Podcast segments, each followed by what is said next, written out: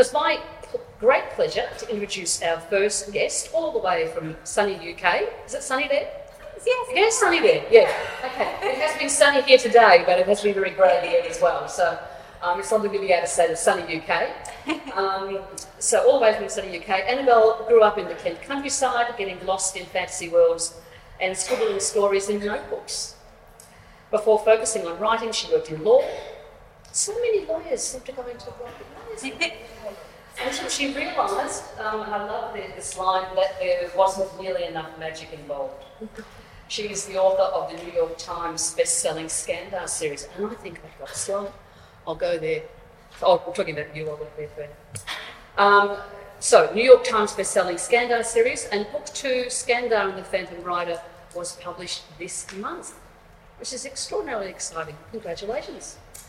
And Annabel is going to be in conversation this afternoon with Jenny Keeling um, from the youngest son, ably filling in for Claire. You'll do a fantastic job, Jenny. One. So, if I can welcome Annabel and, and Jenny to the very uncomfortable looking stool. I'm really sorry.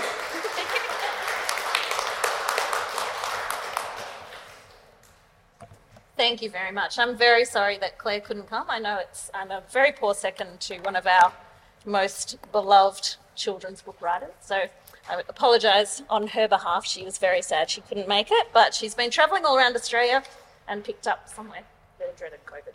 So I have brought with me Claire's questions that she wanted to ask Annabel, so that um, she still is a part of today and gets to ask the things that she was to ask you about your gorgeous books. And I was very excited to find out because the first thing I said to Claire was, "What does AF stand for?" Because I'd always just known you as AF Steadman. So Annabel. So it's very exciting for us to have Annabel here today. At the Younger Sun, we've sold so many of your book one, and book two was very highly anticipated, so we're very excited. So, shall we start? Yes. All right. So the first thing is, um, I just thought my first question kind of gives a little bit for those people who haven't read book one. No spoilers, but just a little bit. So Skandar is 13 years old, living with his fairly depressed father and his very brilliant and loving sister. When he's given the unexpected opportunity to hatch his own unicorn and learn to master magic, which sounds very dreamy and full of sparkles and um, lots of pink and rainbow colours, but nothing like this. These unicorns are bloodthirsty, wild, and very unpredictable, which was a fantastic um, spin on it for me because I wasn't aware until I started it fabulously different they were going to be. So that was great.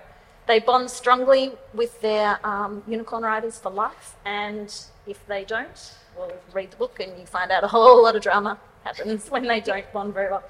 Um, from where did you conjure up these volatile versions of unicorns, not our usual sparkly friends? Um, I think so. I had the idea about nine years ago. Um, I was kind of walking on the road, and I just I'm I'm a visual writer, so I just had this image of a of a boy riding a creature, and I was like, it's not a dragon. It's a bit disappointed by that. um, Yes, it's not a phoenix. Um, but it was it was a, a unicorn, and I, I don't actually like unicorns very much. You know, it sounds odd now that but, but I, I never really liked the rainbow kind of sparkly the way that they've become because they haven't always been that way. You know, in kind of very early manuscripts, they're these kind of quite ferocious creatures. Um, and so I thought, why's that happened? You know, I, I started asking questions about it. They've got a horn. You know, you wouldn't cuddle a rhino. Um, I don't think most of the time. And I, I think, yeah, I started thinking, what if they weren't the way that we expected? And I started playing with this idea that what if we found out that they were real and deadly and lived on an island off the coast? Because I think with mythical creatures are so interesting because they're in our consciousness. They're everyone sort of. If you say unicorn, someone you have a picture of that in your head. Say dragon, I think as a child I always thought like potentially dragons did live in Wales. I just had this idea that they lived there, and like maybe everyone was just hiding them. And I think It's on the Welsh flag, isn't it? Is there a dragon on the yeah. And so I think with unicorns, I thought they're even more likely to exist because they have so many sim- similarities. They're horses, which people bond with.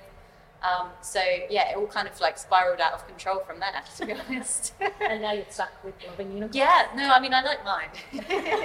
Your version. yeah. Fantastic. Thank you. Um, Skandar's story is going to be told in how many books? Five. Are Five. we going to get Five. Yeah. Brilliant. Um, was that the plan from the beginning? Did you have that whole five story arc sort of from Yeah. the beginning, or did that? I know I, I did, I, and I'm so happy that I you know, that I'm allowed to write the whole the whole series. I think um, I when I pitched it to the publishers, I said it's going to be five because they, they the characters start at 13 years old, um, and they grow up every year. Um, so by the time it ends, they'll be kind of ready to go off into adulthood, I suppose. Um, and there are five elements, and you might have noticed that it's quite fiery, the first one, watery, second book. So, um, and then we have earth, air, and spirit, not necessarily in that order. Uh, we're not allowed to say which one comes next. Um, but yeah, so I like the idea of that as well. There's five years of training at the school, and there's five elements. And so I found that kids have been really responding to that once they've seen the second one come out. They love to guess, you know, are they going to be five? You know, so um, so that's been um, that's been lovely. But yeah, it was my original plan, which is hardly ever happens. You know, they hardly ever let you do exactly what you wanted. But yeah, five was five was going to be. And following on from that, um, you know, often we get uh, stories with, three main characters who try kind of story, um, but you've got four, Yeah. which is which was great. Um, how did that come about? Did you always have that in your head, or Yeah, I, it's funny? for me, with this writing the first draft of Skandar, the Unicorn Thief, um, the characters in the world came first, to be honest. Um, and I, I really built the other characters around this idea of balancing each other out in a friendship group. And, you know, they're, they're all very different. Um, four of them live together. Um, and, you know, when, where one, one of them isn't so strong, the other one maybe makes up for it and they sort of, they end up looking out for each other in that way. And so four just seemed to balance. It's, you know, is, and kind of on, on the island as well. The, the spirit element is banned when when the uh, the story starts, and so they live in quartets. So each of them have a different element. And so the idea is, you know, you're you're you might be a fire element person, but you want to learn from other people. It's it's not like in, in Harry Potter where you all get put in the same house together. You get put four of you together and you have different personality traits and that makes you stronger. I think that was always an idea that I, I wanted to have in the book. Um, but four's a lot of main characters, I have to say, to manage. And I always want them to be developing and growing up and having different things going on. Um, and so, yeah, sometimes I'm like, I wish I'd done three. But no, I'm not. I like it. And there's two boys and two girls, which is nice because hopefully the book will appeal to both um, even though Skandar's the main character, but he's not necessarily always the most heroic one. Yeah. So that was important to me as well. It did, it did stand out straight away when I, I loved the bit where they were told they had to make groups of four with one person from each element. It's fantastic. It's not just, you know, all the Gryffindors in one room. And it sort of flowed through the whole book that you need all four to make a complete, Yeah. more magical. uh, Change the world. change the world. Yes, so you need a bit of everyone's you know, strengths Yeah. which was really lovely the way that played out in the story. Um, in the Unicorn Thief, this is one of Claire's questions. Skandar discovers that he's a spirit wielder with skills that are actually banned, and he has no one that can teach him. It's important for an author to put their character into all sorts of trouble. How did you feel about making life so difficult for Skandar? Oh, he does have a tough time. Um, yeah, I think I think I felt okay about it because he, he meets his these friends, and Yeah. when he's on the mainland before he gets to the island where the unicorns are, um, he he's bullied at school. Um, he has a sister who sticks up with him, but then he ends up leaving her behind. Um, and so for Skandar, having those friends is like a really big deal. So it kind of balances out the sort of stress and drama that is going on with him because they deal with it together. So I don't I don't feel too bad about it. Um, and actually doing school events, uh, the kids always want to be spirit wielders um, because it's not allowed. You know, it's the one that's illegal. It's the exciting, dangerous, secret one. So in a, in a way, I guess some, he gets he gets a good deal in that way. He gets to be the, the special one. Yeah, and he gets two. He gets kind of two houses with him being part of the other. Yeah, so he yeah, he pretends to be a water wielder, Yeah. which um, you know is a lot. It's Which quite is very dramatic. clever because you've still got your four, even Yes. though there's five. Yeah, I, yeah, like, that was impressive. it was very clever. and the other characters, his friends, are so fabulous because they're all quite different. And um, that even at, towards the end of the first book, you can already see, you know, some of the things that were a bit latent in their personalities starting to come to the fore. Um, I'm thinking Val Silver, our beautiful Silver Yeah. um, unicorn and just the development of the friendships with their unicorns. The friendships all over was just through. As a teacher myself, those books are so fantastic for that to talk about the different friendships. And even though you may not be all that similar to start with, that you know once you get into the nitty gritty, there's so many fantastic friendships that can form Yeah. and help you along the way. Um, you've set Skandar's story. I actually start when I started the book. I actually thought it was set in Australia because and there was something that tipped me off. You call oh you called it. Um, I think it was at school, and you said they were in year six, or it was something that was very Australian. And Yeah. I thought, oh, I didn't realize she was Australian. and then when I realized it was set clearly on your side of the world, um, I changed my thinking. But uh, it was funny because I'm used to an American style of talking Yeah. about school, Yeah. and so clearly our schooling, you know, uses more similar words. Yeah, yeah. Um, you've said it in the in an on an island between England and Ireland. Yes. somewhere Yeah. around there, um, with Margate actually named. Yeah. Um, why did you choose to put a fantasy island next to a real world, Uh, I actual think country? yeah, I think I like. I as a as a as a reader when I was younger, I've always loved this idea of you know like, like a Narnia where you might be able to go through your wardrobe and you might that you know the number of times I went into the back of a wardrobe, you know, even when I was quite a lot older, I think. And um, yeah, and his dark materials, like with Philip Pullman, you know, imagining a daemon and it might be there, and kind of, I think that I like that's like questioning of, but what if it, what if it actually is true? And so, like, if they can see it on a map and the real places are there, then it's kind of it builds into that, and I think that's always it's really important for me in the mythology of this that it all makes sense because it's one of the things that, um, you know, so far in my experience with the, the kids reading it, they, they really engage with because they they like working everything out. They like the building blocks of it, and they want to know how everything works because they are imagining themselves there. Yep. And that the whole idea of the of being destined for a unicorn is that you get to 13, you take an exam. Anyone can be destined for a unicorn. It doesn't know where, matter where you're from. Doesn't matter who your parents are. Like doesn't matter. You you pass that test, off you go to the fantasy world.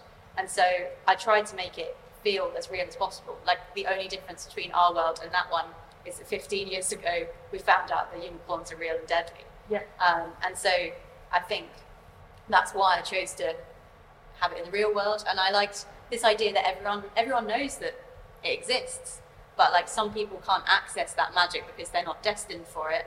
And that idea of being left behind is really prevalent in the book as well. Because I in I remember reading Harry Potter and the, they no one else knows about the wizards. And I thought, Oh, and, yeah. and I'm kind of like, what if they did though? Yeah. Um, and you know, you get that a little bit with, um, I think our sort of knows about it and that idea of being left behind. Um, and, and sister is a year older than him. She doesn't pass the exam, and she really wants to be a unicorn rider. And so that is something that's explored kind of as the series goes on as Good. well. Yeah, yeah. So she really actually has her own her own her chapters in in chapter two, uh, in book two, like flashes. So you It's quite get heartbreaking but you know Yeah. she's clearly so desperate. to yeah. adores the unicorns and she just can't not allowed to go there. Yeah, and I think for that I sort of channeled that. I know I'm the oldest um, sister as well, Yeah. and that I know that when I went to university, my my brothers really struggled with that because I went off and they were still there, and that idea that you don't get that yet, and I think I was sort of tapping into that and how they felt about that too.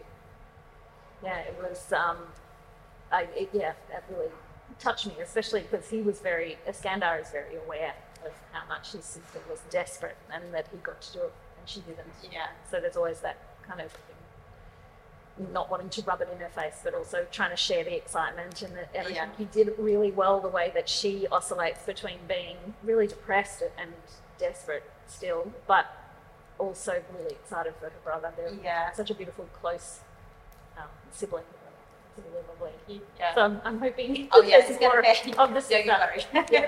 Uh, it's been lovely finding out that a lot of my favourite characters are going to have bigger roles, like Jamie. so uh, that was very exciting.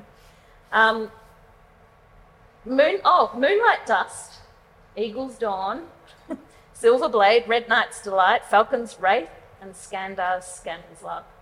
How on earth did you come up with all the names of the unicorns?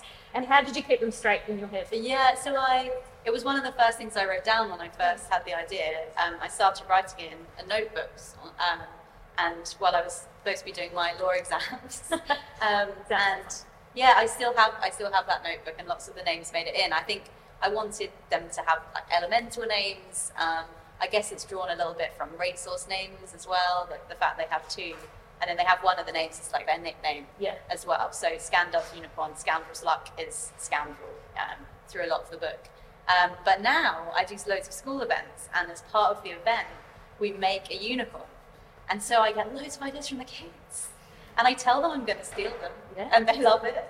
Um, and so they all vote on the names, but it's such a good way of seeing the kinds of things they want to read in the book.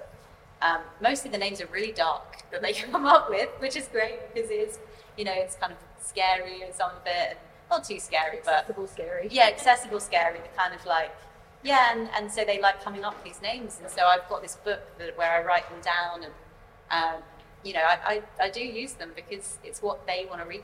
And that's clever because they'll have to read all five to see. Yeah, exactly. names are in the Exactly. and some of them book two, there are some unicorns in there Really? from, from schools, yeah. Um, but yeah, it's good to have help because, Yeah. and I like reading um, nature writing as well, like non-fiction. So I often write down words in there um, that sort of feel like they might fit, and then I put it with another word like fear or nightmare or something. Um, and uh, and I end up getting them that way too. Yeah, I must say the um, the mentions of all the blood around their muzzles and stuff quite regularly throughout the book is like, oh yeah, they're they're actually they're not fuzzy unicorns. Their their mouths are dripping with animal parts and blood and stuff. It- so it's great yeah. for those kids who you know, want to scare themselves a little, but Yeah, it was one of the things. The balance was something we talked a lot about during the editing process because you you know you want them to want to read it, you want them to want a unicorn, but you also need to remind them that they're not that they are the non-fluffy kind. yeah, um, because that's that's what pulls a lot of them in. Yeah. That idea of turning it. So I think yeah, the balance was was trying to strike the right one between kind of not putting them off the unicorns. and the humour too. Those unicorns, some of those unicorns are funny. One um, farts a lot, and every time it makes me smile. It's um, a hilarious way of doing it, and lights his own farts with his fire breathing. So it's um, there's some really lovely, you know, amongst all the seriousness, there's some really fun moments, and Skandar's unicorn also I think is has a cheek, very cheeky side. yeah, yeah, he's a bit of a trickster. Yeah, so you know, as you read, you get more and more of the personalities of the unicorns as well, which has been really lovely as it builds up. So I can only imagine by book five, you- they'll have Yeah, very it's no- fully formed personalities. Yeah, I mean they don't talk, which was something I didn't want to do, but I, I did want them to have, you know, their own personalities as well as the as the kids having them too. So Well, that's one thing that you, one of the devices that you've used, the connection between the bond between them, which um, Skandar's discovering he can um, access, well, in book one, access some of the emotions yeah, of his unicorn is really lovely because you do start to then get a bit of that communication. yeah, yeah, and, and I think you know I wanted to build in that idea of like emotional kind of responses to things as well. So it's Yeah. it's, it's a way to get Skandar's feelings across as well because it's the main character. Sometimes that's difficult. It's in third person, Yeah. but it's still it's easier when the scoundrel's kind of sensing his fear rather than saying he's really scared. um, so Yeah. Yeah, that's good. And the and the way that the unicorns are able to enhance the emotions of their rider, I found really fascinating as well. The fact that he would get an extra burst of happiness if he was feeling a bit down, that these unicorns could Yeah. give him an extra burst. I thought, well, don't we all need one of those? Yeah. Just someone to just, you know, give us a bit of an injection of, you know, bravery or happiness or whatever it is. So um, I love that. I hadn't sort of seen that was something that was like a new thing that I was, oh, I like that idea. Um, I want to make sure that I get all Claire's in because she's probably listening. Or will listen later, so to make sure that I do, she doesn't kill me off later. Um, oh, she wanted to know, can you talk about the architecture and the landscape of the island and why you made some of the decisions, such as the fact that they live in tree houses? Yeah, Um, and it took me a while, but I worked out why the trees have um, armor. uh, armor around the trees. It took at the beginning. I was like, oh, I wonder what that's. And then I've worked out once I met the unicorns why they have that. But um, can you have talk to that? Why the students are in group houses, or you know how you set up that world and why? Yeah, I think um, so. I think with the tree houses, I basically needed the people to be off the ground, partly because the wild unicorns, which are not bonded, are really, really bad, really evil. Well, they're found. Um, they're, they're pretty bad. Um, and they're kind of immortal, invincible, very angry at the world because they're alone. Basically, their rider hasn't, hasn't caught up with them. They, they never um, kind of met their destined rider, so they, they stick around forever and they're not happy about it. Um, and so there, there are stampedes, that's kind of part of the, part from the book one. Um, and so I knew I needed people off the ground. And I thought, actually, the training school, that makes sense too, because the unicorns are around. And all the tree houses are metal as well. So it's kind of like to protect from the fire, fire blasting. Um, so yeah, that kind of worked in that way. And then, I mean, I like tree houses anyway. I love Yeah. trees also. so I was just like, I'm just going to go with this. Um, so it's kind of a big network of tree houses. There are kind of like ladders and bridges, um, which makes it feel kind of makes it feel fun as well, kind of like a safe space for the for the kids.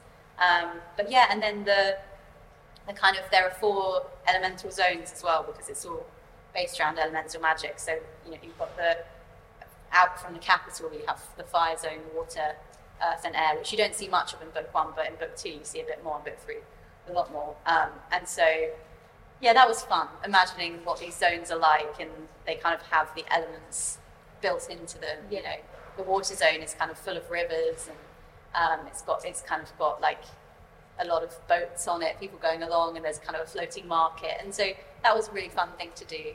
Um, and yeah, and the hatchery itself, um, where the eggs of the unicorns are kept, um, it has it's kind of like a I imagined it like a Viking burial mound.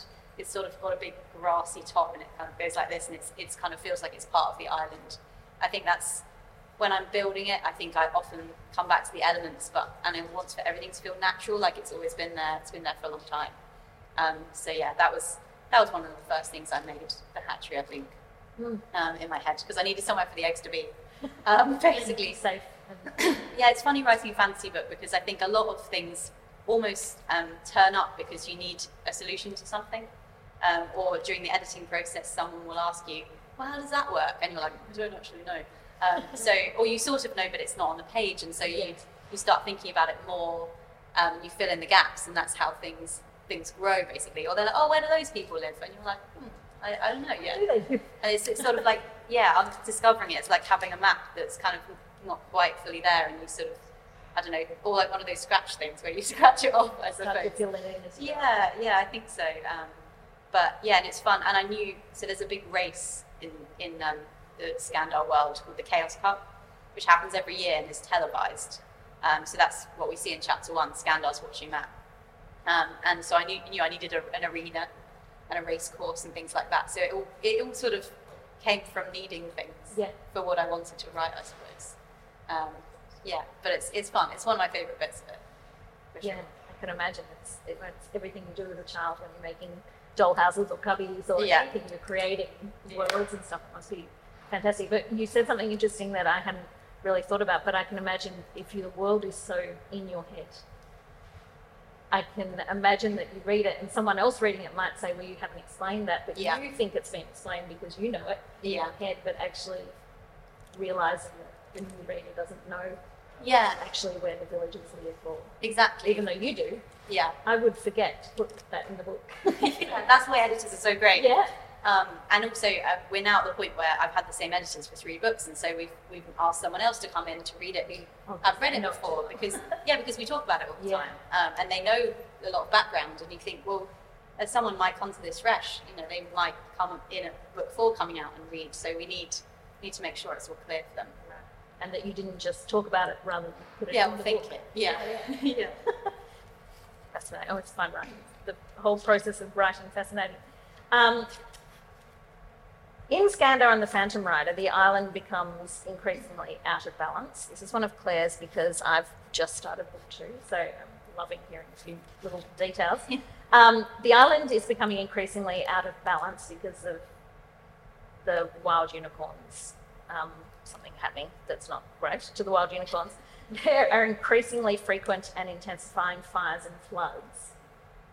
Were you intentionally mirroring climate change, or was that ju- just Yeah, I think it was in my head. I think it was in my head quite a lot when I was thinking about that plot. Um, It's quite an Australian, but it's quite Yeah, something yeah. you've struggled with. As and like we we also have had lots of floods um, kind of in the past couple of years um, and i think yeah the, the kind of idea in that book is like it's kind of actually the thing the thing that is causing the um, this imbalance is like a selfish thing it turns out um, and so there's a kind of message there about like you know paying attention not not doing the thing that you want to do necessarily because it's going to not benefit everyone or it's going to be bad for them. So yeah that, that was definitely in my head. I don't think I initially set out for it, but when I was thinking, as soon as I started writing about, you know, that kind of destruction, um, and there's there's lots of um, bits in the book about other people uh, like taking people into their homes and like the kindness of that, and like you know, but sometimes you run out of space. Kindness doesn't run out, but space does, and that sort of kind of showing the effects of that kind of damage on people's lives and how it uproots it and things like that is certainly. So I think it's in it's in its heads all the time. You know, they're really aware of it. And it's Um, such a, a fabulous kick-off point for teachers too. Yeah. Putting my teacher hat back on, but to Yeah. be able to kick off conversations from a book like around things like that that you know, mirror some of the things that are happening here. Yeah. Another level of awesome. Yeah, and I think that's why fantasy. I like fantasy books because you you can deal with things like that, um, whether it's like climate change or whether it's like being at school and being bullied or feeling jealous because your friends are friends with someone else. You know, that's a big theme in book two.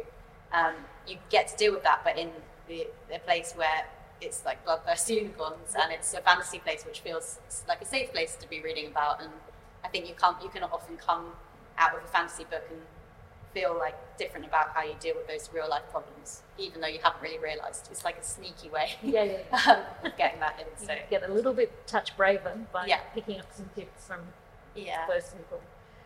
Were you tempted to include any other magical creatures in the story? I just I, I, I wasn't. So there, there actually there are some magical creatures in the zones that are like they're like fire elementals and things like that. So they're um, so there's a there's like a sal- this kind of salamander that sort of like melts and gives off noxious smoke.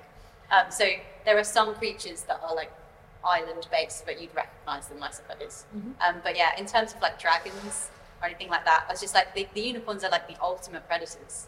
And so it just didn't. I was just. It would just turn into a like unicorns versus dragons Yeah, yeah. thing, which I, is not something I wanted to write about. So, so yeah, they're they're top they're top dogs, Yeah. um, and they they're the only ones really that I'm going to be writing about for now.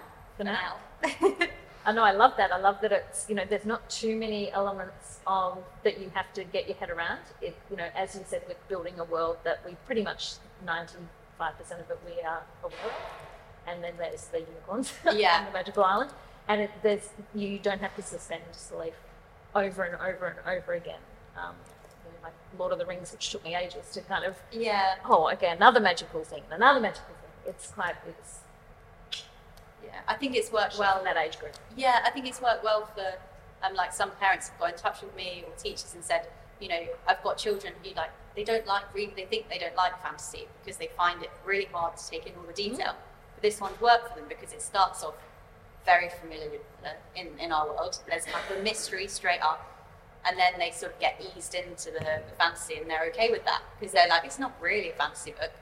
Um, It's just kids living in a boarding school. yeah, with unicorns and magic, but like it's ages till they you know they get to that bit, and I think that's that's really nice because then maybe they afterwards might feel like they can tackle something where it's it's all a magical world. And that's my hope anyway. Absolutely. Uh, yeah, definitely. Um, what would you love to see readers get from your stories the most? What What do you love when you go to a school and the kids? Yeah, I mean, I think that it's not just a book about bloodthirsty unicorns. Um, you know, that's the hook, but um, it's it's it's a lot about kind of loving people for who they are. I think you know, for, for Skandar, he he has to pretend a lot about who he is Mm. through throughout the story, um, and he he sort of wants to try and hide himself, um, and he sort of comes to the realization that actually his friends love him for him, um, which is a message that I think is very important. Um, and there's another character, Bobby, who is kind of also people aren't always who they seem. you know, Bo- Bobby is another main character, a girl, and she is very, very confident, um, and she's kind of like, I mean, she's quite obnoxious sometimes, to be honest with it. Like she's fairly loud, and but she also suffers from anxiety. She has panic attacks, um, and you don't find that out till like about halfway through, um, and then she's like hiding that, and she she shares that and like how that helps her, and how she realizes actually it's okay to share it. So there's a lot of that going on. Um, but I think also the the message is together we're stronger. Essentially, if we work together and we kind of fill in each other's kind of gaps, or you know, we, we teach each other how to be brave, um, or you know, on a day where you're feeling like not really up for an adventure, someone else will pull you along with them, and, and that kind of thing. So yeah, because I, it's not really a story about hero. You know, Skandar's not really a hero. He's the main character, Yeah. but they do everything together, um, and they they kind of they conquer things together rather than him going off and doing on his own, which I I think is hopefully a good message that um, everything feels manageable when you're part of a team. Yeah, even um, the, one of the first races when his friend comes back, I thought, Yeah. he has completely lost his race. he Yeah. was pretty hopeless. Yeah. Um, but his friend comes, they make it through, and really Skandar did pretty terrible. Really badly, yeah. It was only his friend that got him through it. Yeah. So I really love that. I love that he wasn't, you know, continually, you know, beating the odds all the time. He- Yeah, he's by no means the definitely best. his friend. Yeah. And he, you know, he's definitely not the bravest. Yeah. All of them had such different strengths and had areas they didn't like about each other, but they all you know, ended up working so well together. And as a teacher, I was just thinking, oh, I wish I had a classroom. I really want to read. There's so many things in the book that was um, a great, you know, read aloud to discuss with kids and things like that. So from from a teacher's point of view, I think Oh, it's so much. It's so wonderful because I, as a three four teacher and you know, class six as well, it's just so perfect for so many kids, girls and boys, I should say, with both with the protagonists being both sexes, which is awesome as well. So thank you so much from a teacher's point of view. Um, I think I've asked all of my. Claire had a couple more, but um, the last one is what does magic smell like? I actually found the book. It was so uh, you know it, you describe the smells and things like that so well. Yeah. Um, and you know the rotting, um, uh, uni- I said dragons. The unicorns that don't have um, haven't bonded with people that I could almost smell the decay and the. Yeah. Um, what does magic smell like?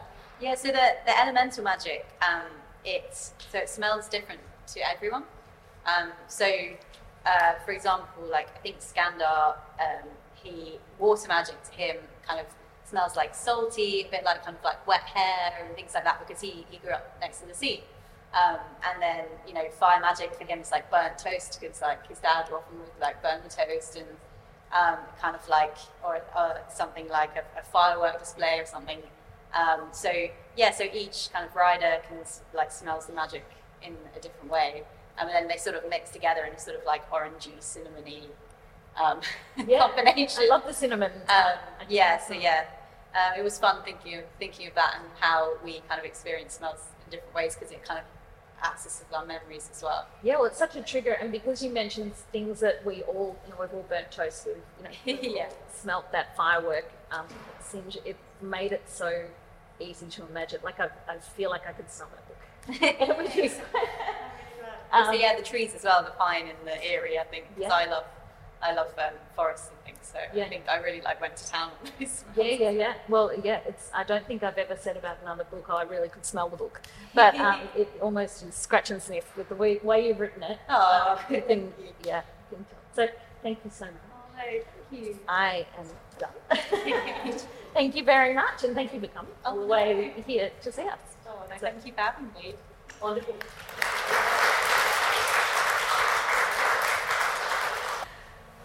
It is my distinct pleasure to introduce our next two guests.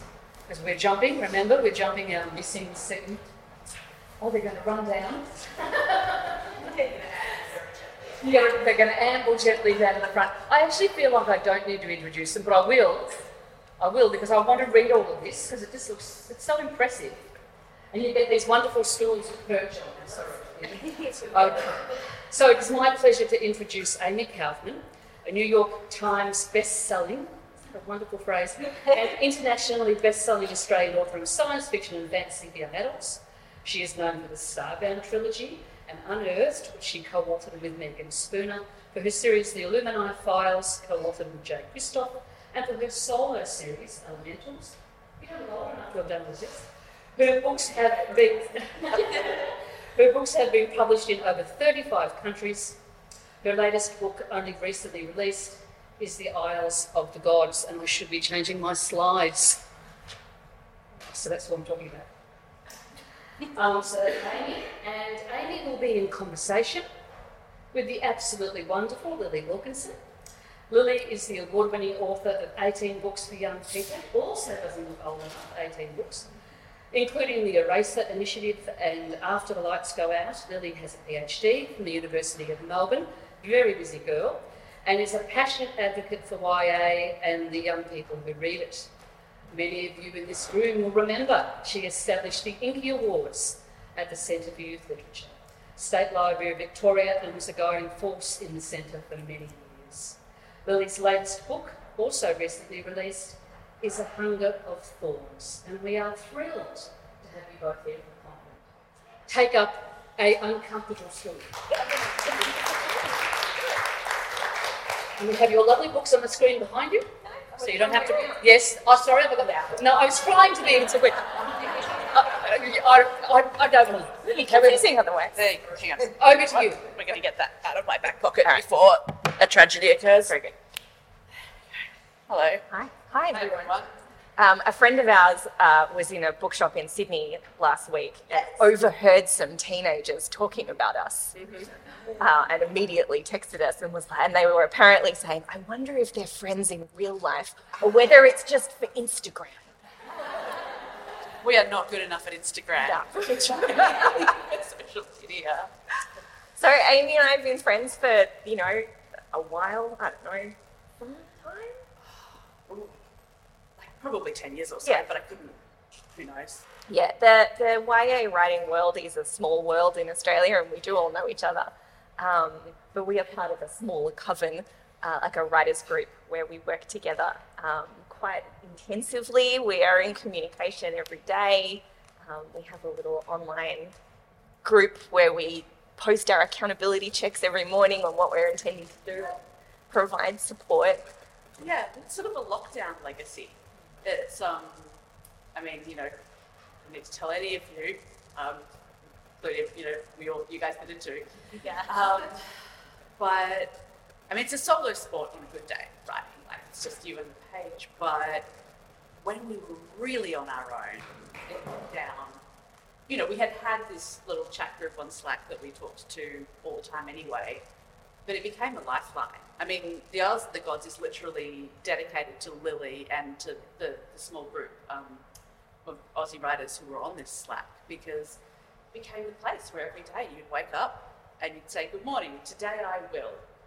And again, you guys know, like, you know, on a bad day it would be like shower and Home learning. yeah, yeah, Lilli did a lot of homeschooling. Mine thankfully was about two at the time, so I don't know if that's thankfully. uh, look, compared to teaching a prep, yeah, I'll take it Teaching any prep was not great. but it, but it became something really special, didn't it? Like it, you know, what started out as kind of clinging to each other in, you know, Desperation. yeah, became. We had all been close before, and we became very much aligned in each other's writing. It really hit the point where now, when one of our books comes out, it feels like all of our books just came out. Yeah. it's lovely. It is lovely. It's like um, uh, the, the one of the things that I've really missed since becoming a full time writer, which I've been doing for I don't know over a decade now, um, is having colleagues. It's like you know having people to talk to every day about your work, and writing can be lonely in that way. You have your editors and stuff, but that is a professional relationship um, that that is not the same as as like you know having a cup of coffee with a colleague. Right. I mean, for a start, they're only in there at certain points. Yes. But also, your editor is not the correct person to run to when it has all just come to pieces in your hands. You know, I'd like to give some semblance of having Yeah, it we together. want our editors to think that we are just smooth sailing, incredible, wonderful professionals who never have any trouble. No. So we save that for each other. Yeah. Um, and we also, uh, our little writers group and a broader group as well, we run writers, which I say we, Amy organises them, um, writing retreats a couple of times a year where Yep. we get an Airbnb and we go and lock ourselves in and we do work. It's, it's like writers' morning school. Yeah. It's about, and at top there are about 16 of us, and there's sort of about 12 regulars, and of course there's no such thing as a 12 bedroom house. So, I yeah, I'm I'm the bossy general who tells everybody who they're carpooling with, and then we you know. We used to have a system where everybody cooked a meal Yeah. and brought it along. And Now we're lazy. Well, and also you hit this situation where you get to day three and you'd be like, we have four days left of leftovers already, and we've got one day left to go. So now there's a giant sort of online shopping order, and it's just. I have a bit of trouble explaining it to the Airbnb people that we rent from because they, there's a certain level of concern when 12 people are coming to your house. They'd like to know what kind of carnage is coming. And I'm like, ah, so what we do is we all plug our laptops in and sit silently in each other's company and type uh, and pause for meals when we do what we call lunchtime Google, uh, which was born out of the, the Airbnb we had that didn't have any internet, it turned out. And we discovered that we actually know everything Yeah. around the table. Yeah, yeah. Human Google. Yeah, so like you were on the Erasure Initiative at the time, Yeah. and I remember Lilli saying, "Okay, first aid that's in your pantry, go."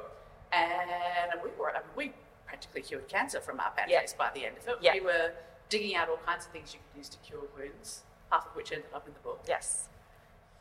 It's, I was going to say, it's, it's not a highly professional experience. It's a lot of people wandering around in pajamas and UGG boots, but gee, you know, it's not unusual for like 100,000 words to get written Yeah. at one of these things. Yeah. It's not unusual for people to And just to have that dedicated brain space away from our children and our partners and Children. love our children, love them, but also to not have them for a few days and not have to do the dishes or do any laundry or any of that other kind. Mean, we do the dishes, but you know, just just being there to work is, is really, really great. It is. We should talk about our books.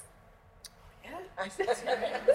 You go first. Yeah. All right. So these are our latest. Isles came out on the 7th, and say Thorns came out on the 18th of April. Yep, right? exactly right. They really are our our babies. Uh, so Isles is my first solo YA. I, you know, I've written a bunch of YA with Jay Kristoff and with Meg Spooner, and I've written a bunch of middle grade on my own with Ryan Groudon. But this is the first solo YA, which is in part because I was absolutely bound and determined that this was going to be the first solo YA. I've had a bunch of really cool offers over the years to do, you know, IPs of movies we've heard of and so on, but this was going to be the first one I was, or I was going to die trying, and I really thought that was what it was going to come down to at some points. I started this book in May 2013, and I was full of confidence and brimming with genius and I knew the characters and I knew the world and I knew the plot, and it was all going to pour out of me, and it did for like a hot two chapters. And then I hit a brick wall. And I have spent the intervening decade coming back, trying again, retreating, and because I wasn't good enough yet. I had to go the long way around. In many ways, it's what, what I hope will feel like a pretty straightforward adventure romp. But I realized the problem I was having is I have to get you on board very, very quickly with an entire new world, an entire new magic system, all of its geography, all of its politics, because it's about to go to war and you need to know who doesn't like whom and why. A cast of five different point of view characters. Oh, there's a magic system as well that you will need to understand. And there are sort of David Eddings style gods that actually walk around and talk to you and, and do things. Uh, and unless I'm allowed to give you a lecture series in advance, it turns out that's quite a lot for me to get into your head in a hurry. And I had to get good enough to do it. I had to figure, I had to get my craft to a point where I could weave all of that in. And when I finally did, it was incredibly satisfying. So it's a story about a girl, she's a sailor, and she wants to inherit her father's fleet. She's a little ahead of herself in thinking she's ready, but that's what she's like. And one day, a mysterious and irritatingly handsome stranger boards her ship, and it's commandeered for a secret mission. It turns out that he is the prince of her country, and he needs to go and make a pilgrimage. And if he succeeds, then war will be prevented. And if he fails, there will not only be a war, there will be a war between gods. And she ends up pretty much in sole keeping of his safety uh, when their ship is attacked and sunk. And things get worse from there, which is not a thing you often say after your ship is attacked, burned, and sunk, but that's really just the start of their bad luck. They are being chased by a girl who's a gangster. She has sharp suits and sharp knives, and she will cut you if that gets her where she needs to go. And it's full of stuff I love. I think the reason it finally clicked in lockdown was because what I needed in lockdown more than anything in the world was some fun. I needed something that I wanted to escape into, that I could sit down each day and in all good conscience abandon everything that was going on and just dive in head first. So, you know, it's got speakeasies, it's got dance halls, it's got 1920s sort of vibes mixed with technology, it's got magic, it's got banter, and it's got a whole lot of sailing. That's what I grew up doing. I literally took my first steps on a boat usually I'm speaking to a kid, so I can't say this. Um, it's conceived in Bass Strait. I um, was only a teenager when I found that out, and it was very distressing information at the time. it was the first time I'd contemplated my own conception. But um, yeah, like the, the sea is, is who I am. And so I think one of the most gratifying pieces of feedback has been hearing from readers who say, oh, this is the sailing book. I had no idea I needed it. That's been a delight because I love being out and seeing and I sharing it as well. Whereas you love creepy botanical things and you have shared that. See too, but also creepy. Yeah, tell them about your creepy botanical things. All right. I mean, my journey was in some ways quite similar to Amie's in that I have wanted to write this book for a long time. I've wanted to be a fantasy writer since I started, which was more than 20 years ago. Um, and I kept getting distracted um, by other things. Uh, and part of it was was a lot of my, my early books were all commissioned. So I was given what to write, and then I just got distracted by other stuff. But I think mostly I didn't want to write fantasy until I was good enough, because I love fantasy and I know that it has to be great, because otherwise it's mediocre fantasy, and I will happily read a mediocre romance, but I will not read a mediocre fantasy. I want my fantasy to be awesome, and so I wanted mine to be awesome, and I wanted to be worthy of it. And I am usually a very disciplined writer, I come up with a plan and I follow the plan, and two years later, I have a book. And that, that did not happen here. Um, I literally got lost in the woods. I, I went down a path and I thought that this was what the book was about. Originally, it was going to be about um, an outsider artist from Chicago called Henry Darger. Went down that path, no, dead end. But I picked up some, you know, I had a little basket. I picked up some flowers and some mushrooms and put them in my basket and took another path. And then I decided it was going to be about the lost girls of literature and Wendy and Alice and Dorothy were going to be characters in the book. That was also a dead end. Um, but again, I picked some more things, mosses and things, put them in my basket, and took another path. And eventually, um, I found what I thought was the right path, and I finished the book. And I sent it to my US agent, and she sent it off and uh, to, to US publishers. I really wanted the book to be published in the US um, because of money. Um, it's unfortunate but true. Um, they have more of it in America the money. Um, anyway, and, and it turns out that sending off a book at the beginning of a global pandemic isn't great, particularly if over there you are. Like, I am a known quantity here, but in the US I am not. Uh, and so I heard some very nice no's and then nothing for 14 months. And I was like, well, maybe I've made a terrible mistake. I thought that this was my thing. I thought it was the best thing I'd ever written. I was so proud of it. And obviously, it was also during the middle of the pandemic, and I had very bad 2020 uh, for family related reasons. And um, like, I, I really hit like a real kind of career crisis. I was like, maybe I'm wrong. Maybe it isn't good.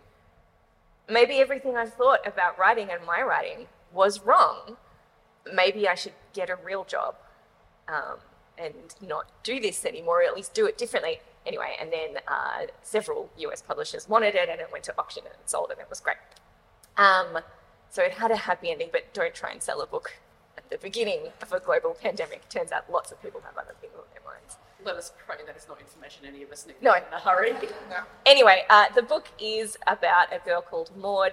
It's set in a world that is much like our own world, a sort of fantasy version of England.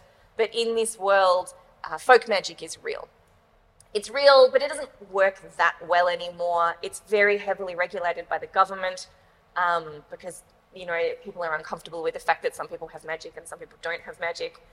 You know, it's a power imbalance, so it's very heavily regulated there are like covenant spells, so spells that registered witches are allowed to do, but they're sort of safe, nice, simple magics, and everything else is made by corporations because magic has been absorbed into the fabric of capitalism, and you so you, as a result, it's become kind of boring and synthetic, and so you can buy, uh, you know, magical cleaning potions and magical stockings that never ladder. Um, but it, it's not exciting anymore. It's not powerful. It's just, you know, it's something that exists in the world.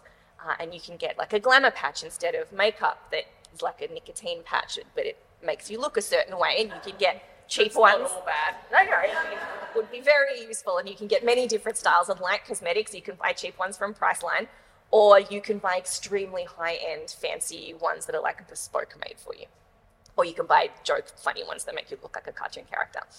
Um, sort of like an Instagram filter that you wear. Anyway, Maud is the daughter of witches. Her mother was a resistance witch uh, and was executed by the government. Her grandmother is a hedge witch, so is a registered witch. Um, and she lives with her two grandmothers, and she used to have a best friend as a child. Maud had magic as a child, um, but it went away when she got her period because magic and hormones are very closely related. And she had this best friend, Odette, and they used to play together, and they, much like my own childhood, engaged in a lot of imaginative play, um, a lot of storytelling, a lot of magic. And then when Maud's magic dried up, Odette dumped her. Odette is not a great friend.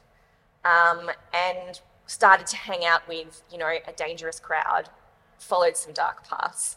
And one day she goes missing, and she and Maud haven't been friends for maybe four years. And Maud is pretty convinced that she's gone to this place called Sicklehurst, which is an abandoned power plant that was built over an ancient magical forest.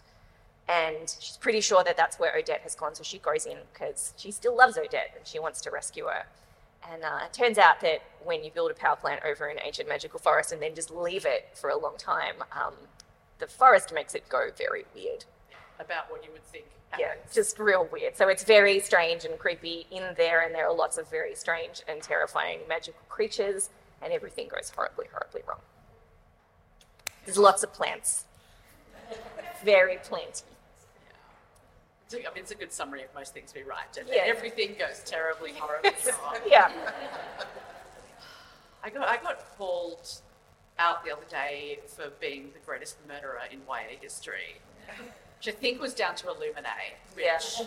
you know, I mean, and the thing is, the person talking about it obviously hadn't contemplated these Broken Stars, which starts which starts with hundred thousand people and ends with two.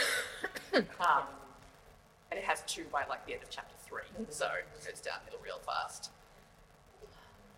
But you know, that's that's one of the great things you get to do in speculative fiction is you can kill a lot more people than you can in realistic fiction. It just no, I mean, but for real, it, it hits differently. If we write a contemporary that's set in our world and we wipe out ten thousand people, it's very easy to imagine that happening, and it's you know it's something quite serious and certainly not something you can necessarily leave a young reader unattended with if you're going to do that.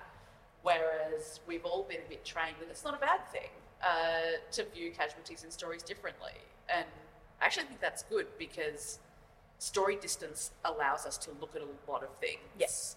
you know, differently. It's, you know, I always say Star Trek, you know, if the green people are being terrible to the blue people, you can just look at that fairly objectively because you are neither green nor blue, you're not attached to an experience. You've got this distance. And I think, you know, story distance lets us ask a lot of questions. Yes. Yeah, exactly as you were saying before. Um, let's talk then about fantasy. This is my first fantasy. I thought that because I read a lot of fantasy, and I've also taught fantasy at a tertiary level as well, and you know, I thought I thought I knew what I was doing. Like I knew it would be hard. I wasn't coming into it blind, but um, it was harder than. Yeah, it's tough. It's really tough. It's to like make things make sense. I, I And think people is- have questions. Yeah, I think that's actually something that surprises people quite often is that you still have to make it make sense. Yes. I think. sort of seeing the paint nod in the front row. ah, yes, the sense. Yeah. The internal consistency, you say. Yeah. People being like, but but if you can do that, then why can't she just do this? And it's like, Yeah. because reasons. Yeah. Yeah. Whereas I mean, like with sci-fi, you've, you've got something to go back to. Yes. Whereas with fantasy, you've you've got to build your own magic system. I know this is something you will have thoughts on, but you know, when you build a magic system, you've got to think your way through. Okay, well, one, there's got to be a price for the magic because if there's not a price, then uh, you just use it for everything. So it's got to be, you know, either it takes something out of you, whether that's you know life force or energy or whatever, or it's got to be an effort. So it is actually easier to lift that box across the room than it is to levitate it across the room. Or the effort might be front loaded. The effort might be that you have to spend an enormous amount of time learning how to do the thing before you can do the magic. But there's, you know, it might be that you need a rare ingredient, but there's got to be a price that you pay for that magic in order for the magic system. You know, it's an economy system, essentially. So you've got to have that. You've got to know what its limits are. You've got to know who has it. You've got to know how that impacts society. And that's something that we were just literally talking about the idea that some people are left out of the unicorn game and that some people are in, and that that really actually affects society. I mean, sorry, I'm, I'm going backwards now, but I just think the idea of seeing Harry Potter and being like, well, how- what would they have thought if they hadn't known is fascinating because It's one of the things that, that mm. kind of irritated me the most about. I mean, there, let's mm. face it, there's lots of things that irritate me about Harry Potter. it's author being first one. Um, but th- th- that whole the whole idea of the magical apartheid it always made me feel super uncomfortable it's like well if all these wizards have this access to like the magic like particularly the medical magic that they can do to heal people it's like you're just denying that to the vast majority of the world you could do so much good in the world but you're choosing to stay sequestered is Well, it would be a cool thing to examine. Yeah. And and so you've got to yeah you've got to think about who has it, who doesn't, and how to how does everyone feel about that. You know, you've got to think about for those who do have it, how does it impact their lives? So, in um, in Isles, uh, the way the magic system works very simply is it's hereditary. It's not for everybody in a bloodline, but it's for some. If you're born with it, then you have a big, thick green stripe, like it, like someone's painted it all the way down here when you're born, and you'll have an affiliation with one of the four elements. And about the age of five, when it starts to show itself, your stripe will rearrange itself into a tattoo that reflects the type of element it is, and its complexity will reflect how powerful your magic is. Our, our two main characters are, are Sally the sailor and Leander the prince. Uh, Leander is a royal magician, which means he does not have an affiliation to one particular element. He has an affiliation to all four. He is. It just makes him all the more annoying. He's incredibly handsome. He's the most eligible bachelor on the present sea. He's got this stupid boundless magic. He dances through life, has you know changes his outfit for every course of the meal, and of course is like terribly vulnerable on the inside. But we get to that later. Sally is the only person she knows who still has a stripe, like a little kid, and it's never changed. And in part, the book is the story of why that is and what what that stripe means. But you had a great time organising your magic system, and it was completely laid out logically from the beginning and Mhm. woven into your book really organically. Yep. It went great for you. Yeah, that's exactly what happened, Amie. I every time I teach any master, I like I supervise a lot of master students, and um, at Melbourne University, like I'm often the person who they give the fantasy to because all of like the the fancy writers don't know what to do about fantasy, so they give it to me. And um, and with all of them, I sit them down. I'm like, okay, so you need a magic system, and I ask all of these questions, and I'm like, who has the magic? What is the magic? What does it do? What are its limitations? The magic needs to create more problems than it solves. That's the most important thing. Um, did I ask myself any of those questions? No, because I was lost in the woods and I was wandering around. I was like, this feels right. I was writing instinctively in a way that I've never done before. Um, and just like I, I did a lot of research into folklore. It's a very, very folklore inspired story. Um, so I had all these little bits of folklore stuff that they do with the magic. And then at some point, I think it was probably you, read a draft of the book and was like, mm, so can you explain the magic system? And I'm like, no. Say what?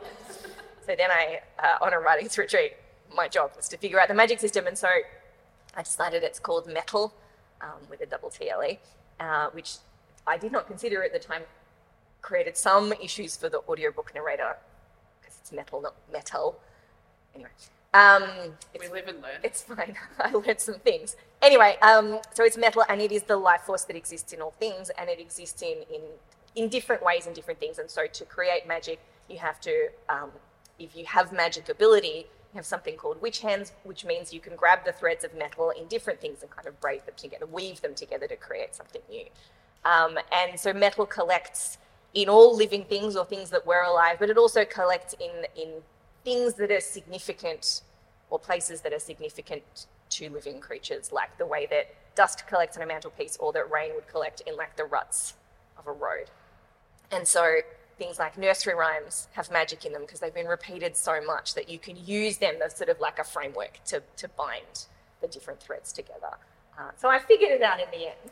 Yeah, and that's one of the lovely things about our writers' retreats Yes. is sometimes people will show up and be like, I will just write as many words as I can, but often we show up with a job Yeah. like that. Like, I'm going to figure out the magic system. Yeah. Or, you know, and another of the um, the authors who comes with us is uh, Kate J. Armstrong, whose book Nightbirds came out in Feb, which, if it's not on your radars, I implore you to get it on It's your so radars. So good. Gosh, it's so irritatingly accomplished for a debut.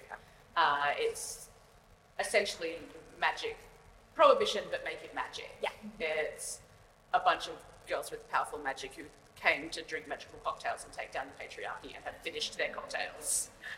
So, And but you know, Kate came along and was like, "Okay, I need to create magical props for my world." So we all had a fabulous time one afternoon sitting around brainstorming magical cocktails and what they would do.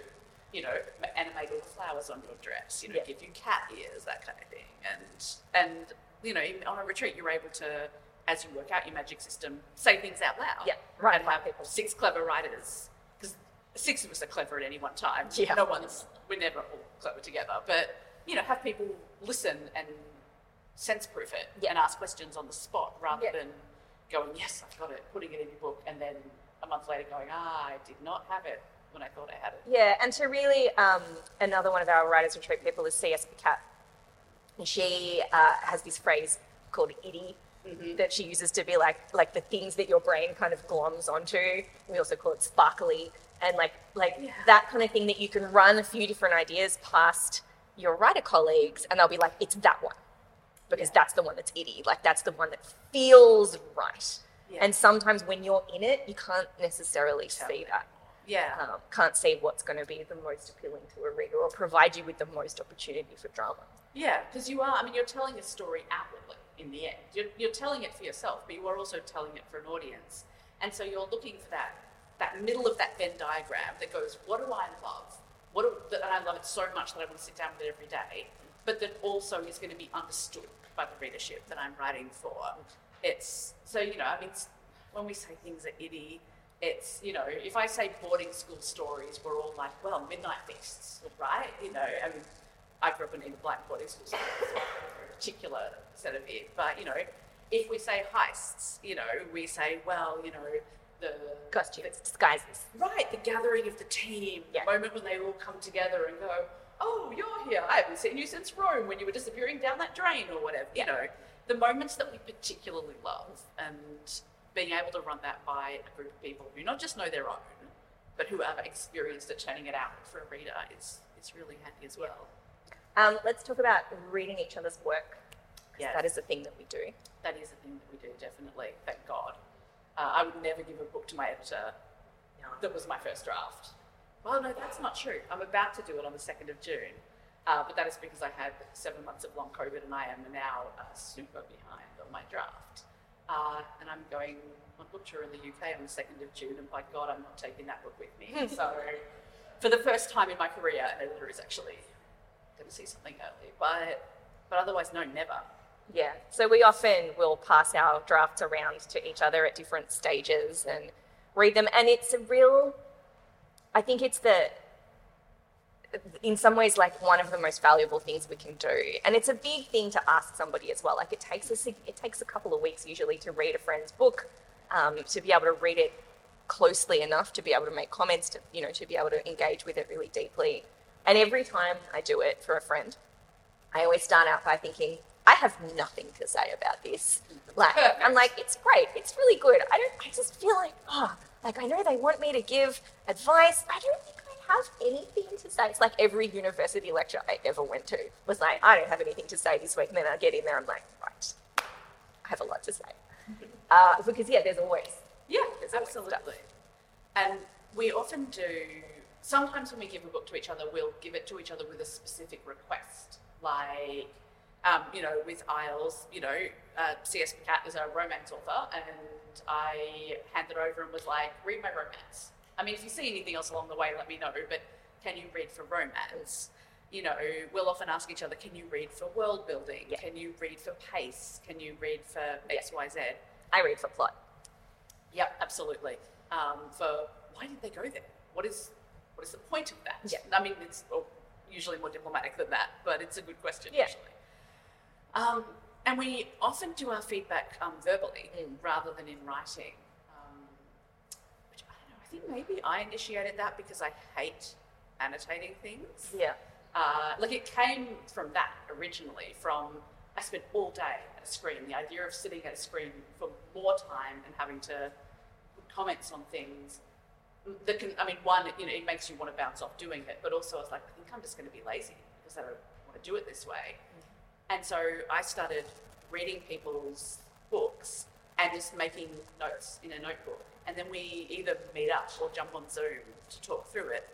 But it turns out what actually happens is you then have a conversation and you start troubleshooting and you start, you know, instead of me just handing Lilli a remark or Lilli asking me a question, mm. I can answer the question and I can say, okay, well, the intention was this, and then we can brainstorm five ways Yeah, to yeah. make that happen on the spot. Yeah, and I know when I read the draft of Isles that I read, I had like a half page of notes, and I was like, I can sort of see the bits that I think need a bit more attention, but I don't quite know how to communicate that. But as soon as we started talking about it, it's like, like it just kind of unlocks something, and it just and it flows, and you kind of can bounce off each other, and you need a relationship where you really trust each other to be able to do that to start with. That's really important. Yeah. And I also think, I always say to kids whenever I'm doing writing workshops, that receiving critical feedback is a muscle that needs to be developed. Mm-hmm. You don't have it when you start. And when you first start out and you're a little baby writer or like a teenager and somebody offers you some constructive criticism, it is like being stabbed in the heart. It's a personal attack. Like Yeah. it's like I made something beautiful and you don't love it. Yeah. It is awful. But like the first time I got an editorial letter for my first book, I was 24. I cried. Like I was heartbroken to think that what I turned in wasn't perfect. Oh my God, was it not perfect? um, the published book is not perfect. Anyway, but now I love it. Yeah. I love it. I love getting the letters from my editor. I love getting feedback from friends. It doesn't hurt anymore No. at all. No, now it feels like my friends would never let me go out with lipstick on my teeth. They're gonna, they're gonna make sure. Yeah.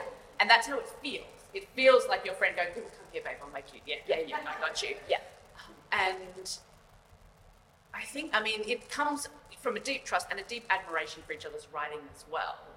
And knowing that your critique partners are not going to try and make this into a better book as they would have written it, but are going to try and make it into a better book as you would have written it. That the critique is like in support. But it's an interesting thing because, It's not the same as the relationship you have with an editor. no, because they have because when it's a critique partner the only agenda that they have is to make your book into the book that you want it to be. Yeah. whereas an editor may not always have that like an editor also wants to make a book that sells copies and makes money and like there's all sorts of other stuff. And also editors are very very like time and money poor. Like they are not getting paid a lot of money. They don't have a lot of time. They are hugely pressed with schedules so they do not always have the time to read multiple drafts of your work and give it that close attention that it might need. Yeah, and, and even from the most skilled editors I have who are fantastic at their jobs, there'll still be a question or two in there that I'm like, ah, this is because you've read it once or twice. Yeah. You know, as opposed to me having read it 17 times. And which doesn't mean that I don't need to address their question because guess who else is going to read it once? My reader. So if they, they will also have that question. But often the the depth of knowledge of the book will come from your critique partner. And I think I don't know. I mean, I have a whole TED talk that I'm not going to give about. I, we use the phrase thin-skinned as an insult in our society. Like we say someone is too thin-skinned, meaning they're too reactive, they're too sensitive, they get too worked up or too hurt. I'm like, what else should you be if you are trying to create but thin-skinned? You need to feel the whole world. You need to know what it is like very deeply to be you, and you need to know what it is like to be other people in order to describe it. And you do then, yes, need to suddenly grow the height of a rhinoceros in order to deal with your critique. But, you know, I mean, uh, you know, for you to write Thorns, you have to go pretty deep into like, well, what does it feel like when a friend Yeah. initiates a friend breakup and Yeah. you didn't do it? Mm. And, you know, there's a lot of stuff in Isles about, you know, what do you do when you thought you were going to be one thing and it turns out the world actually doesn't offer you that option and you're going to have to be something else, whether you want it or not. How do you give up the first thing? And there's a vulnerability in putting that on the page because someone is going to work out that that's from your personal experience. Which means someone's going to work out that there was a thing I wanted to do in life that just didn't work out. Someone's going to work out that a friend left Lilli at some point. Yeah. Like, and you know, you'd much prefer to be bulletproof, especially to legions of readers you've never met in your life. Uh, but I think there's there's a beauty in having critique partners who see that and keep you really safe while you work on it, and who really help you help you make it better. Yep. Absolutely. I wonder if we should take some questions. So yeah, what's our time looking like? Well, Not very very, very flexible afternoon. Yeah, flexible. Yeah. But we, I think we should put all this start finishing up. Sure. So people, people might like you to sign. And, Oh, yeah. And Yeah. Annabel too. and love to sign. think, Yeah. And there's more tea and coffee. But we certainly, if anyone has a burning question, I think that would be great. Otherwise, you'll Uh, yeah. Who, who's the like fantasy author that inspires you most? Oh, they've got to see each other, don't you? Well, they- what is Other than each other. No, other than each other. Okay. Um, for me, Other than each other. for me, it's Diana Wynne Jones, who was my favourite fantasy author as a child and remains my favourite fantasy author now. Um, I feel like her ability to create worlds that are strange and familiar in exactly the right way is something that I will always aspire to. Yeah. I mean, aren't we all?